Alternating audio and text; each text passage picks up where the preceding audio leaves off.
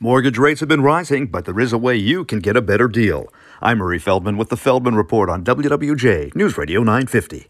It's all about shopping around. If you're looking for a mortgage, shop it. A study by Freddie Mac, the government-sponsored mortgage backer, found those who shopped at two different lenders could save about $1,500 over the life of their loan.